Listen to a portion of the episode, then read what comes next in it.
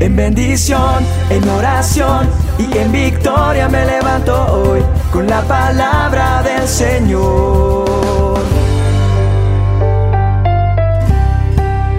Con William Arana. Hola, ¿cómo estás? Una vez más yo aquí meditando en la palabra de Dios y mirando lo que, lo que Él me habla y que yo le pido qué debo hablar, qué debo compartir con los oyentes de las dosis diarias.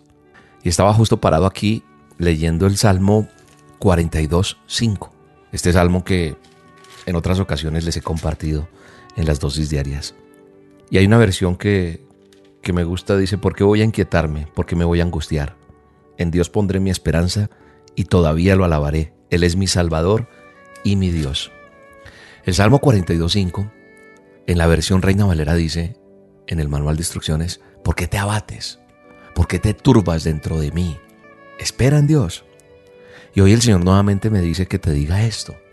Lo que el salmista nos está enseñando aquí es, no te desanimes, no estés triste, no. Y el Señor insiste en que yo te cuente otra vez algo con respecto a esto, porque que hablemos algo respecto a esto, porque realmente lo que está pasando es que cuando nosotros le permitimos al enemigo usar sus armas, entonces Satanás, el adversario, el chanclas, lo que hace es desanimarnos. Y al, momento en que tú te desanimas, te vas a sentir con esa falta de ánimo, te vas a desmotivar y, no vas a sentir ganas de, de, salir adelante porque empiezan muchas cosas en tu cabeza a generar duda, eh, te vuelves una persona conformista con lo que estás haciendo, no te dan ganas de salir adelante, de luchar.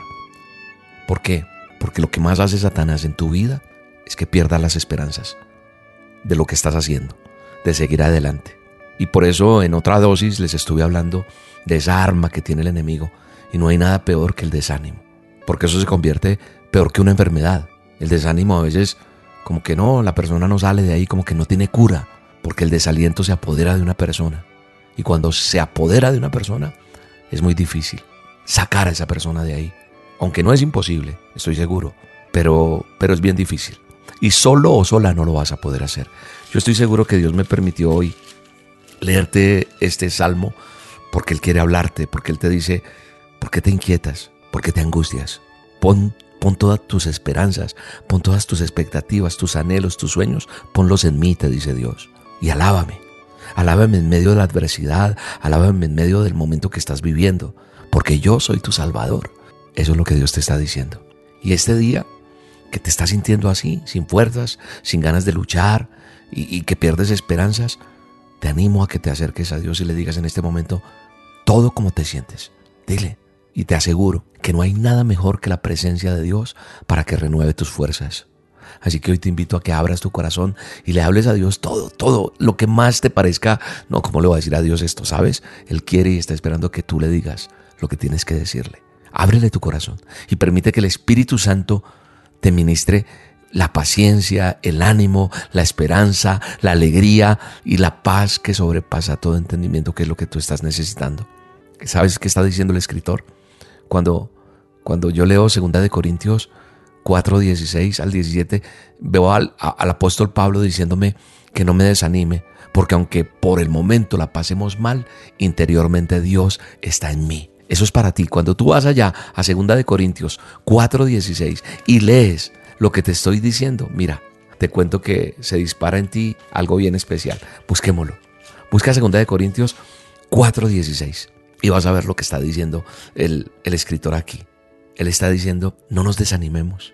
Al contrario, aunque por fuera nos vamos desgastando, por dentro nos vamos renovando día tras día. Porque los sufrimientos ligeros y efímeros que ahora padecemos producen una gloria eterna que vale muchísimo más que todo sufrimiento.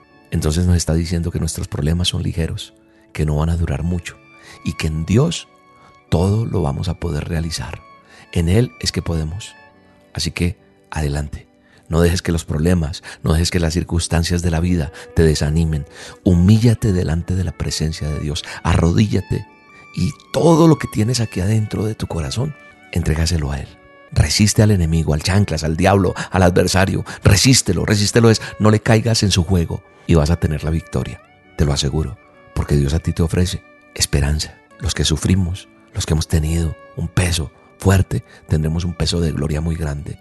Él mismo y personalmente Él va a venir a restaurarte y a hacerte fuerte y firme. En el nombre de Jesús yo creo eso. Gracias Dios por esta dosis. Gracias por tu palabra. Gracias por animarme. Gracias por entenderme. Gracias por auxiliarme Dios. Gracias por cada personita que está escuchando esta dosis. Bendícela. Bendícela y ayúdala a salir al otro lado. ¿Quién dijo que no habrían tormentas que te golpearán? ¿Quién dijo que no habrían amigos que traicionarán? ¿Quién dijo que no habría momentos de dificultad? Donde tú piensas que tu mundo se derrumbará. ¿Quién no ha llorado alguna vez sintiéndose impotente? Porque es tan Escuchas voces de fracaso hablando a tu mente y repitiéndote constantemente que nunca lo lograrás. No te podrás levantar, que no hay razón de lucha, que debes volver atrás y te duele el corazón, se te nubla la razón, se te escapa la pasión y hasta pierdes la visión. Hoy no es tiempo de rendirse ni volver atrás. Todo en la vida pasa, no hay que desmayar. Tu lugar lo alto, vuelve a comenzar. Dios te da en este momento la oportunidad. Apóyate en mí, seré tu brazo fuerte cuando sientas morir. Que sepas que yo siempre estaré para ti.